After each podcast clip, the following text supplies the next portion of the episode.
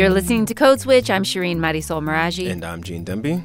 My fellow Virginians, earlier today I released a statement apologizing for behavior in my past. This episode starts with a yearbook photo. So y'all already know where this is going.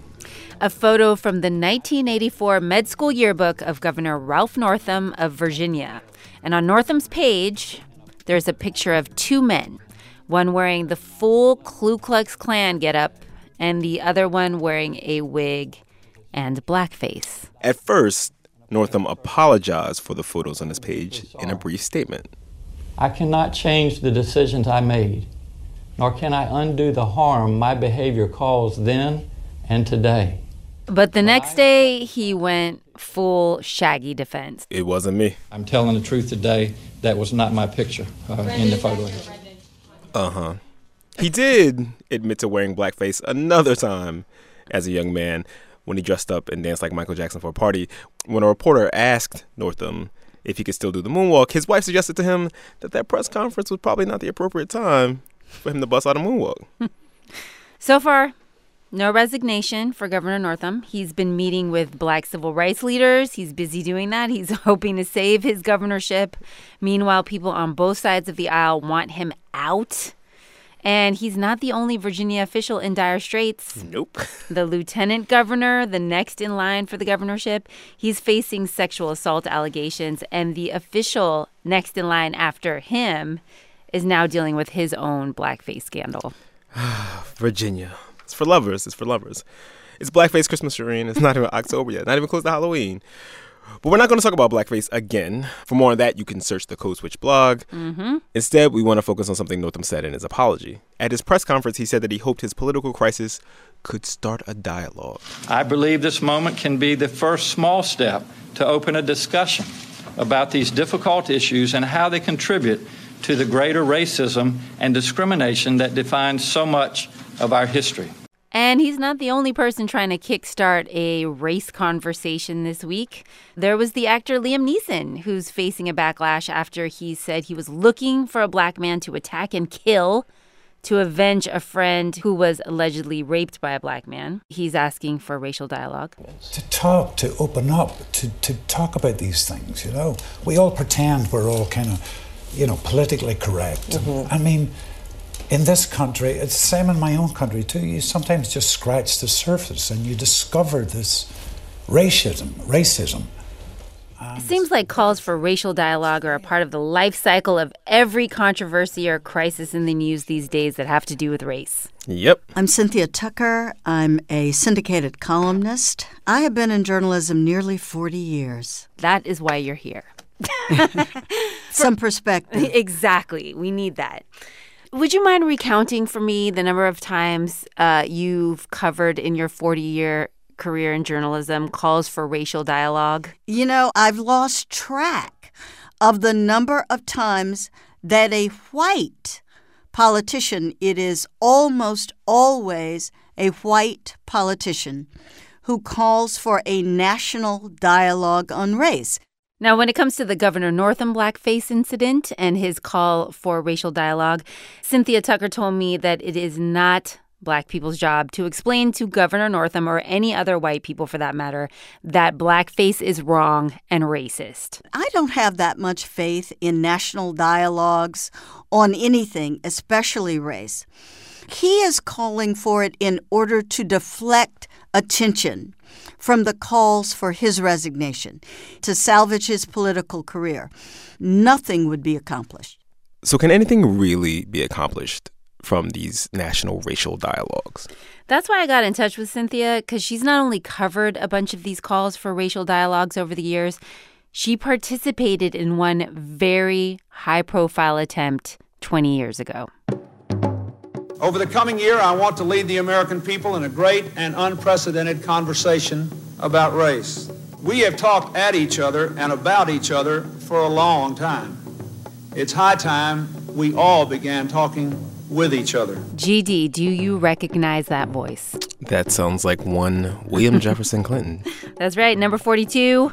It was halfway through the first year of his second term. He's giving the commencement address at UC San Diego. It's a beautiful sunny day in June of 1997. Wait, wait, they're all beautiful sunny days in San Diego. true. Come on. It was another beautiful sunny day in San Diego. There you go. And he announces the start of his national conversation on race in America. I kind of don't remember. I don't remember this at all. So wait, what prompted this? You were old enough to remember this, I- by the way. listen, you're trying to. Were you not paying put my attention to business the in the streets?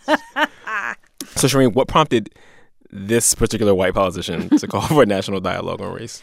Uh, I'm not quite sure, and I asked a bunch of people that there was a lot going on race wise in the 90s, as I know you know. Yes. There was the civil unrest here in LA after the Rodney King verdict, the O.J. Simpson trial, and, you know, President Clinton had his own personal race controversies.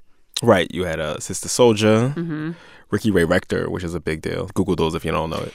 But President Clinton said this national conversation about race had to do with the rapid demographic shifts that were on the horizon. We were talking about America getting browner way back in 1997. Yes, it's true. Yep. And President Clinton wanted us to, you know, discuss our ethnic and racial differences and have a quote, honest dialogue. Good evening. I'm Jim Lehrer. Welcome to an hour of conversation with President Clinton about race in America. And welcome to you, Mr. President. Thank you, Jim.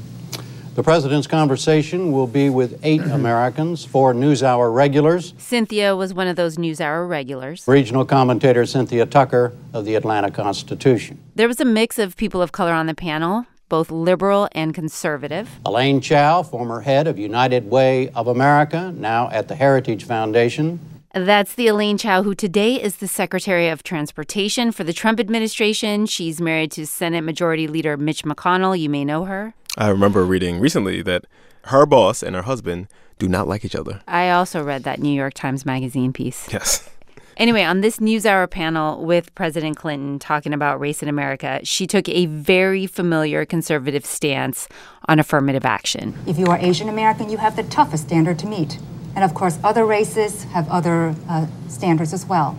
That is a horrible example of preferential treatment and of unfair treatment based on race. And I think something's got to be done about that. Everyone on the panel had a few minutes each to talk to President Clinton and one another about what they thought this country's big race issues were. And here's what Cynthia Tucker had to say. more Americans need a stronger sense of history. I think there has to be an acknowledgement that African Americans and Native Americans, especially, have suffered burdens others have not. There were two African American women on that panel, two Latino men, one Asian woman, one Native American man, one Jewish man, and one black man. In 1998, we are still a segregated society. Blacks and whites still live mostly separate lives. That's Clarence Page. Clarence Page of the Chicago Tribune, He was talking on the panel about housing segregation and school segregation. Evergreen topics for us. Yes, deja vu much. He he also argued the benefits of affirmative action on the panel. And I reached out to him too. He's still a syndicated columnist with the Chicago Tribune and he's on its editorial board. I thought we had a lot to share, and so did the rest of the panel members over a range of topics. I want to read you something from one of your columns, and this was in July 1998. It was after you were on the NewsHour. Right. You said, Of course, we were just getting warmed up. If you really want to have a productive dialogue on race, you need more than an hour. And you don't need a panel made up of educated elites. You need to mix it up with blue collar homeowners from urban and suburban bungalows who fear racial change or view Native American rights as a threat to their property values. You need store clerks who tense up whenever young black or Latino males walk into the door. You need some young black and Latino honor students who tense up whenever they see a cop. Then you need at least a weekend. Preferably isolated in some cabin in the woods where the screaming won't disturb the neighbors. And then you spend the first day getting to know each other well enough to get past the social niceties and political correctness and get down to some really frank grapes. Wow. that, that's brilliant. Who wrote that? I, I think it- helps all of us to be able to uh, get out there and, and listen to folks who come from different experiences than our own. That's how a dialogue gets started. Uh, but it may not be, get really honest maybe until the second or third day. Then you can begin to start talking about what do we do about it. and then you can put together um, the beginnings of an action plan. Uh, and uh, talking also leads toward it leads in the direction of empathy and understanding, and you've got to have that to really have uh, permanent stability. And so I think that um, as cynical as we can be and sarcastic as we can be about, oh, here's another call for dialogue, I think it's still uh, worth it, or at least it's better to call for dialogue than to call for something more problematic and divisive. That's the recipe some people have for a better America. I don't think it's going to work. Do you think the governor should resign? if I don't say I think he ought to resign, then uh, I will uh, be isolating myself from uh, 90% of humanity, it seems, these days. After covering so many of these episodes of uh, bad racial etiquette, I uh, have maintained that our real problem here is the punitive nature of our response to these episodes. Uh, we tend to overpunish, and this uh, creates anger and uh, people becoming more divided, and charges and countercharges of political correctness and censorship and blah blah blah. Whereas quite often it's just simply a difference in the way we grow up that you know I, I grew up in a predominantly black community. Uh, some other person grows up in a predominantly white community. They're going to have a different set of, of customs and points of view than I do. And ultimately, I would like to, for these episodes to be te- teaching moments or teachable moments, as they say. So if they go and commit the same offense or a very similar one uh, later on, uh, you've got a little more perspective as to whether they are a uh, what serial offender or just a one timer. Well, Governor Northam did call for racial dialogue. I mean, he yeah. he did sort of allude to what you're saying here that he didn't realize it was so offensive and then that we need to learn more about each other and what offends us and what doesn't offend us. Everybody agrees we ought to have racial dialogue. Just ask them. Just like everybody agrees that they are personally not racist. Yeah, we need dialogue, but but how do you do it? How do you have an honest dialogue? A lot of people who call for dialogue aren't really ready for honest dialogue, which means that uh, you can't be sitting there worried about being offended every second. Uh, you need to really hash these things out. So we talked for a while, and what I heard from Clarence Page is that yes, racial dialogue is important, but it's something that should be done locally to work best, not on a broad national scale, and that people must be committed to being completely honest, committed to listening and participating, even when they're very offended. Mm, so, okay. It seems like one of the problems with having racial dialogue, I'm doing racial dialogue in air quotes, um, is that is part is like wrapped up in this other argument that Clarence Page was making, right? That we live in a segregated society. So because of white supremacy, we have all of these institutions and communities that were deliberately separate, right? And so we don't even have spaces where this dialogue can live and I guess like accumulate, you know what I mean? Like you can have a conversation in a cabin out in the woods as Clarence said, but what really needs to happen is that you interact with people who you are like trying to um like like live in community with, right? Like you need that to happen in a PTA meeting or community meeting, but those PTA meetings don't exist because our schools are segregated. You know what I mean? There's no neighborhoods where people have to come up with rules around how to live with each other, not just talk to each other in these one-off conversations, but like live with each other, right? So these dialogues feel like this this diffuse thing that lives out in the ether. It's not tethered to how people are living day to day. And also, as our play cousin and former Code Switch editor Keith Wood said when we talked about like how to have a conversation like this in a school, people tend to think that conversations about race are honorable unto themselves. Like they're just because you had them, you've done the good thing, no matter how terrible those conversations might have turned out to have been. Obviously, that ain't it either. I mean, Shireen, what do you make of, of what Clarence is saying here?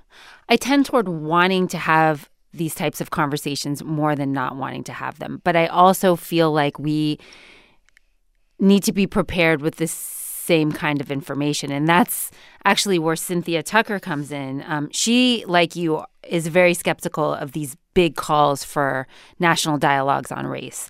And, you know, to make her point, she goes back to that 1998 roundtable with President Clinton. We discussed the same things that people who were genuinely interested in racial and ethnic progress in the country have been discussing for 50 years. We talked about changing demographics. We talked about race and poverty. We talked about how so many whites don't seem to have a sense of the history of race in this country. I definitely watched that and thought, oh man, I can't believe we're ta- literally talking about the same exact things 20 years later? well, I remember thinking to myself that this probably isn't going to go anywhere. Uh, with all due respect to President Clinton, I thought that he gave the answers that were most politically safe. Mm. Um, you know, again, I'm not sure a national conversation about race would move us along. I would much prefer if we could attempt to have some history lessons. I think that this is a country that has failed to grapple with its ugly and violent racial history. Um, I think that one of the things that got Northam in trouble is that he has no sense of the history of blackface in this country. So I think it would be great if at high schools and colleges across the country, Instead of a big national dialogue on race, we started trying to teach something of the true history of race in this country uh, we need to talk about the fact that America was built on uh, the free forced labor of black people. You know, we are still struggling here in the South, in Virginia, which was the second capital of the Confederacy. We're still struggling over the actual history of the Civil War. I think that would be a place to start.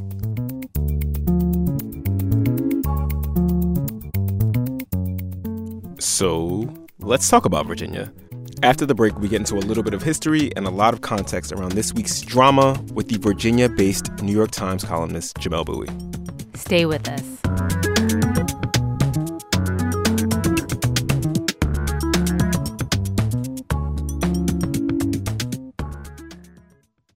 Every day on her way to and from work, Laura Bates, like millions of women around the world, suffered indignities, big and small. It just made me sit down and, and ask myself, why is this normal? She launched a website called Everyday Sexism, and thousands of women, and even some men, started to share their stories too. Ideas around gender and power on the TED Radio Hour from NPR. Gene. Shireen. Charles Barkley. We're going to talk about race, stereotypes. We're going to talk about religion. We're going to start a dialogue code switch. So I know before the break, Cynthia said it was mostly white politicians calling for racial dialogue. We got to shout out Sir Charles here, though. He, he had a TV show a couple years ago trying to get people to sit down and have tough conversations about race. Barkley saying, I want to start a dialogue is, is like my favorite Twitter meme. But back to the Old Dominion, where Governor Northam is fighting for his political career. Jamelle Bouie, a columnist for the New York Times, just published a piece titled Blackface is the Tip of the Iceberg. And he spoke to Eugene from Charlottesville, where he lives. Virginia famously or infamously during the Jim Crow period was home to massive resistance where white Virginians um, and communities across the state, including um, very prominently in Charlottesville, close the public schools rather than integrate them. It, it took some time before um, there was uh, public school edu- integration in uh, Virginia schools. Jamelle said that in the post civil rights era, Virginia has seen two diverging political trend lines. The first is that the state, really since 1970, has had rapid population growth, has um, become much more diverse. Um, really, in that regard, since 1990, the state's become like remarkably diverse with um, Asian immigrants, uh, Hispanic immigrants. Right now, Virginia, I think it's about 19% African American, which is pretty high um, nationally and puts it kind of like in the middle for a southern state. So that's the first trend. The second trend line? A political culture that is not, I wouldn't say stuck in the 60s and 70s, but its principal movers and shakers all sort of like reflect the way politics were 30 years ago or 40 years ago. This style of politics is kind of referred to as the Virginia way. Um, it is a bipartisan style of politics, but it's bipartisan in part because the politicians and so on and so forth come out of a similar kind of social world of, um, you know, the, University of Virginia or, or, the University of Richmond or sort of any of the state's kind of uh, more elite uh, public and private institutions come out of a culture of, uh, of law, business, Um, it's a style of politics that is very attuned to making sure that there isn't very much friction for the state's major business interests, um, for the state's um, major like industrial interest, and has never been that attuned to kind of shaping um, social policy in the state has kind of had a hands-off approach to much of this. Um, you can kind of analogize it to sort of like the New South ideology that pops up in the in kind of the as the Jim Crow South is coming to an end. Um, this idea that Southern states will um, modernize and advance by really catering to business interests. And so Jamelle says Ralph Northam finds himself at the head of a party that's stuck between these two realities. He entered state politics in the late 2000s. Um, prior to that, he was a practicing uh, pediatrician. He had voted for George W. Bush two times. He was considered sort of conservative, um, uh, but a conservative Democrat coming out of like this tradition of glad handing, um, uh, very transactional politics. And Northam has found himself as he's advanced in his career at the helm of a of a of a political a Virginia Democratic Party that's both um, somewhat revitalized after kind of Republican dominance for um, uh, ten years in the state, and also is very hostile to the kinds of politics that used to define Virginia right? That um, because of the brownness of, of that Democratic Party, because of the brownness of the Democratic Party, because of that Democratic Party is increasingly college educated. Uh, much like nationally, the Democratic Party in Virginia no longer wins the votes of what you would, I guess, call working class whites. Its white support comes from college educated whites in, in in Northern Virginia and then throughout the state where there's sort of high concentrations of them, like in Charlottesville. So Northam steps into office as the state is wrestling with all of these big controversies around the Confederate monuments. The violence in Charlottesville is a response um, to the controversies around the monuments. Um, what kind of stances did Northam take um, around issues like the monuments and to other racialized issues? Right, that's what's interesting. I mean, in places where there was already kind of continuity he could continue, right? So uh, the previous governor, also Democrat Terry McAuliffe, was very aggressive about restoring voting rights to former felons. And he was, McAuliffe was picking up um, after the governor before him, um, uh, Bob McDonnell, who was a Republican who also um, uh, kind of moved this process forward in a way that hadn't been done before. And Northam has continued that, not an opponent of it by any means. During the Charlottesville stuff, which was during the election season, Northam, it was clear he wasn't quite sure what to say he wasn't apologetic um, towards right the instigators of what happened in Charlottesville. Um, he wasn't defending um, the Confederate statues. He recognized that the state state Democrats and the state Democratic Party um, had very much adopted a take down the statues attitude. But when it appeared right that the race might be closer than it looked, that his opponent, Republican Ed Gillespie, um, may have a shot at winning he definitely backed off a little bit. He suggested that, you know, maybe we don't take them down, maybe we do something else. You saw a kind of similar thing with the question of sanctuary cities, um, where Gillespie was really hitting Northam very hard on immigration and on um, kind of immigration and law enforcement.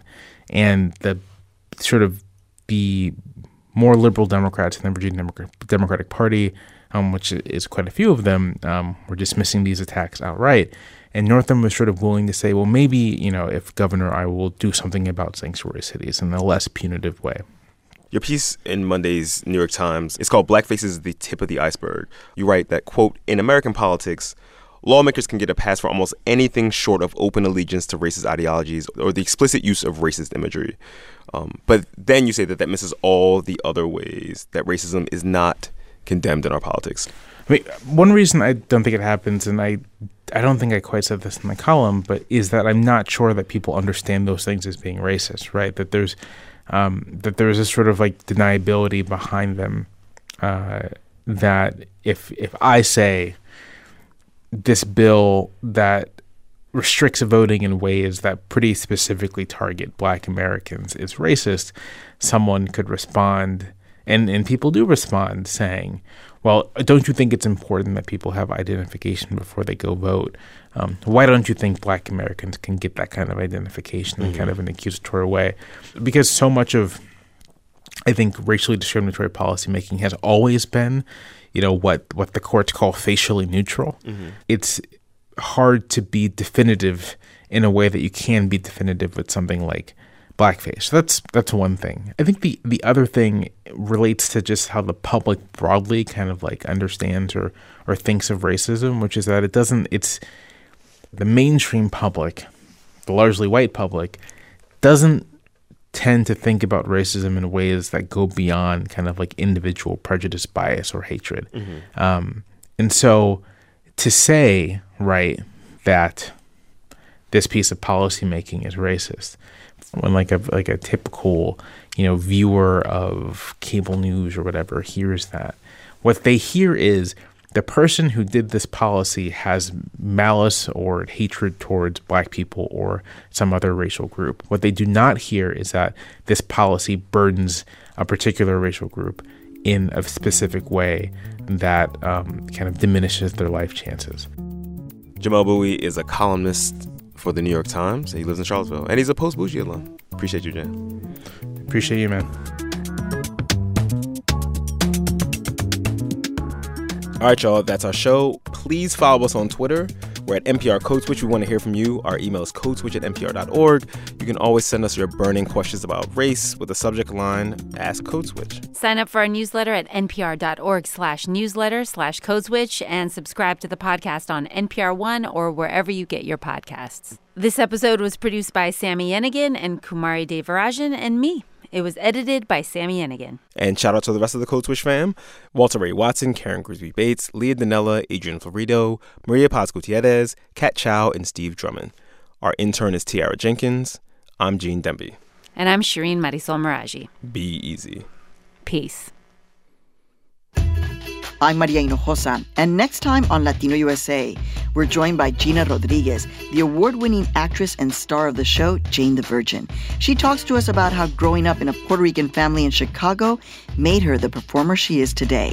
And she talks about new projects like her upcoming film, Miss Bala. That's next time on Latino USA.